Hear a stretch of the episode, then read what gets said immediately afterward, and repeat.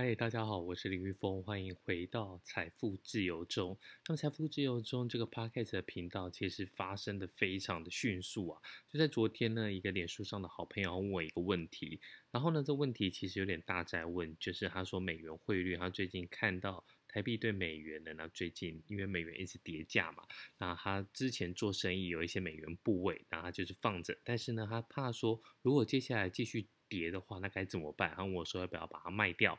然后呢，我其实也已经写了一大篇，可是我总觉得，就是你知道，用文字来写，虽然我自己本身是记者出身，但是用文字有时候还是有点词不达意。那么你知道吗？文字要有一些表情，其实不是那么的容易。那我就想说，好吧，那我就用录音的方式来回答哈。所以呢，这也就是我们的 Podcast 节目《财富自由中》ING 会发生的一个重要原因。好，那我们先回到这个重点，他在。脸书上面的讯息是告诉我说，他家里有在做生意，然后呢，有累积了一些美元，所以现在到底要不要把它给换掉？好，回到这个问题，我第一点，呃，我想要告诉大家的是说。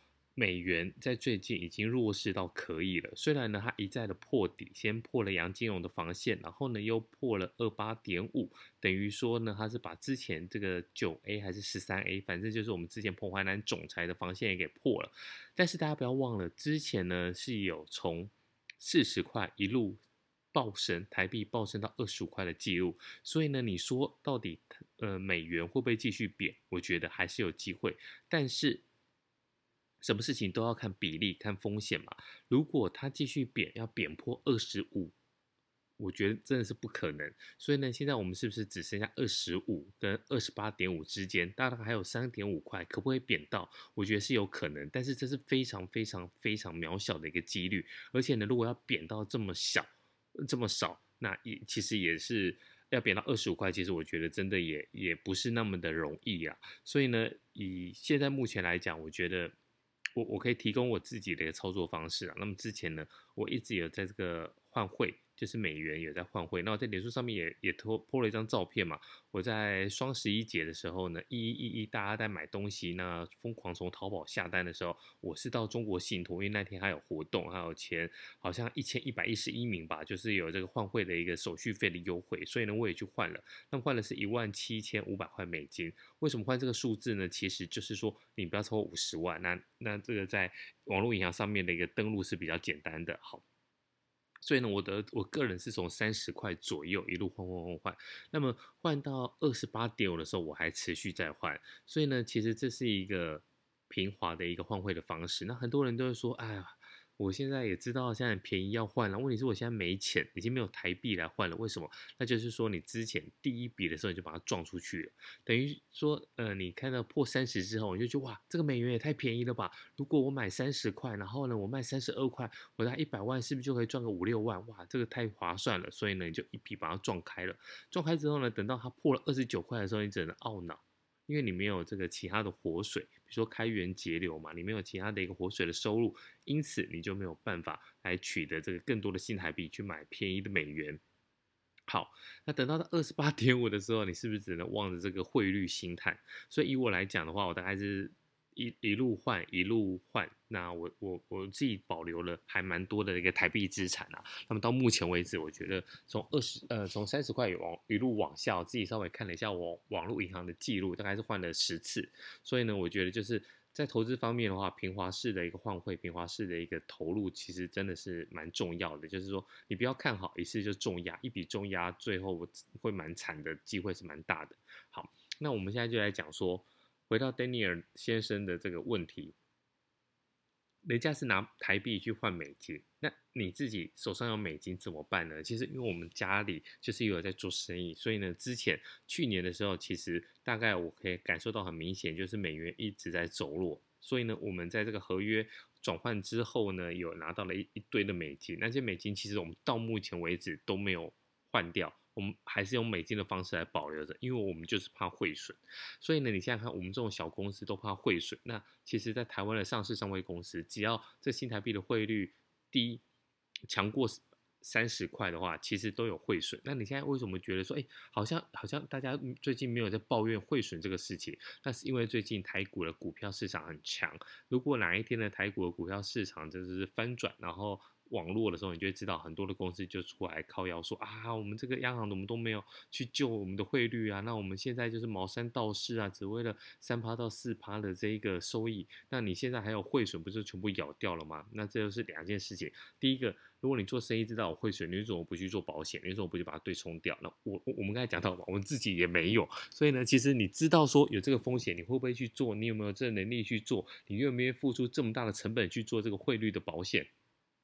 其实真的很难讲啦，因为我们自己也没有做，所以我们也不好意思嘴人家。好，第二个是说，如果等到这个股票市场真的反转之后呢，这个汇率出来，到底央行要不要干预？其实你去看这个股票线，不是股票线图，你看这个汇率的线图，那么央行有一个柳树理理论，其实就是干预干预汇率啦。但是我们就是把它讲的比较好听嘛，柳树理论什么意思呢？就是每一天呢，它最后收盘的时候呢，都把它强拉。就是把这个汇率啊，把这台币给打弱一点，所以你会看到说，这个这个图表上面有很多的下影线。为什么有下影线？就其实它已经强势的升到了，已经碰到了，就是每一天都往更强的，比如说二八呃二二三十的时候，其实它已经碰到二九了，是被救回来。二九的时候已经碰到二八点五了，它又被救回来，然后最最后已经几乎碰到二八二，那又被救回来。所以呢，央行说这是。柳树理论，那你要不要等这个柳树理论来救你呢？其实我觉得现在这个实况，这时候已经算是北风北了。你到时候如果因为我不知道这个 Daniel 先生他的这个。部位是多少了？如果你在一百万美金以内的话，我觉得真的不用太担心，你就把它留着吧。那你说留着要做什么？那我真的不太能告诉你要做什么才能够保本。那我可以告诉你说我自己或者我们家自己公司怎么做，那也参考看看。其实你的部位如果真的大于一百万的话，你要想一下；如果小于一百万，你就把它留着。好，那留着的话，我们自己呢是买了一些 T O T。那 T O T 是什么呢？就是美国的全市场的一个债券。好，这是二十年期的，其实不太划算。那我们当初有想过说，就那我要不要买这个短年期的？其实后来我想一想，也觉得算了，因为 TLT 一直以来都有在操作。那我们当初买的部位其实蛮蛮高的，我们是一路从 TLT 是从一百七十一块一路买买买买到一百五十几块，所以你就知道说平滑投入的好处以及这个重要性是非常的高。如果你是一笔在一百七十一就把它赚完的话，那你可能现在在这个股汇你都双杀。那为什么会选择买这个债券呢？就是说，其实，在三月十九号那时候呢，有很多呃不好的消息嘛。那在美国股票市场也是不停的熔断，巴菲特这个活了一辈子也看了四次熔断，我们也看了四次熔断。那那个时候呢，其实会。买这个债券就是要做一个资产配置，因为我们在投入这个美股的指数型的 ETF，我们买了非常多的 VTI，非常多的 SPY，我们几乎什么都买，QQQ 也买。那买了这么多股票的指数型的基金在手上，你会你就会有点害怕。如果哪一天呢，它突然诶第二只脚，那时候三月的时候是第一只脚重摔嘛，那马上快速反弹，那大家也没有想到说真的会长出一个 V 型反转，所以呢，我们一直想说可能会有 W。的这个另外一只脚出现，所以呢，买了非常多的股票的基金，但是也怕这个呃第二只脚出现，所以买了 TLT 这个债券来做一下平衡的风险。那我们现在知道说。其实这个股票到目前为止呢，美股还是强强棍呐。那么虽然这个最后是拜登当选，不是川普当选，所以但是它的还是屡创新高。所以我们的债券的部位，那当然就是没有那么漂亮。但是你就要想清楚，说你当初为什么买债券？买债券就是一个防守。如果债券的呃。表现很好的话，那表示什么呢？表示说你股票那边赔很多嘛，所以我宁愿债券的表现是不好的，股票赚很多，赚三十五趴、五十趴，对我来讲的话，因为大部分的部位主要是在股票那边，所以这样对我来讲其实才是好的。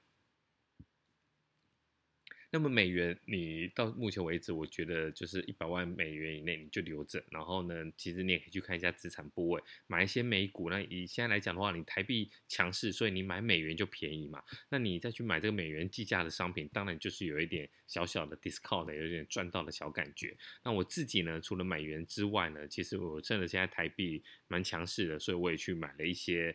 这个英镑。那其实也不多，折合台币大概是十几万而已。为什么呢？因为我人生有一个很大的一个梦想，就是要到英国去踢球。所以呢，我到目前为止呢，还是一直在准备旅费。那你要知道说，最近英镑已经跌的是乱七八糟的。那这给你一个参考。我当时候大学毕业，那时候家里在问我说要不要出国去念书的时候，那英国因为他的硕士只要念一年，那美国要念到一年半到两年。所以呢，那时候英国我们有去看了一下，就是它的汇率。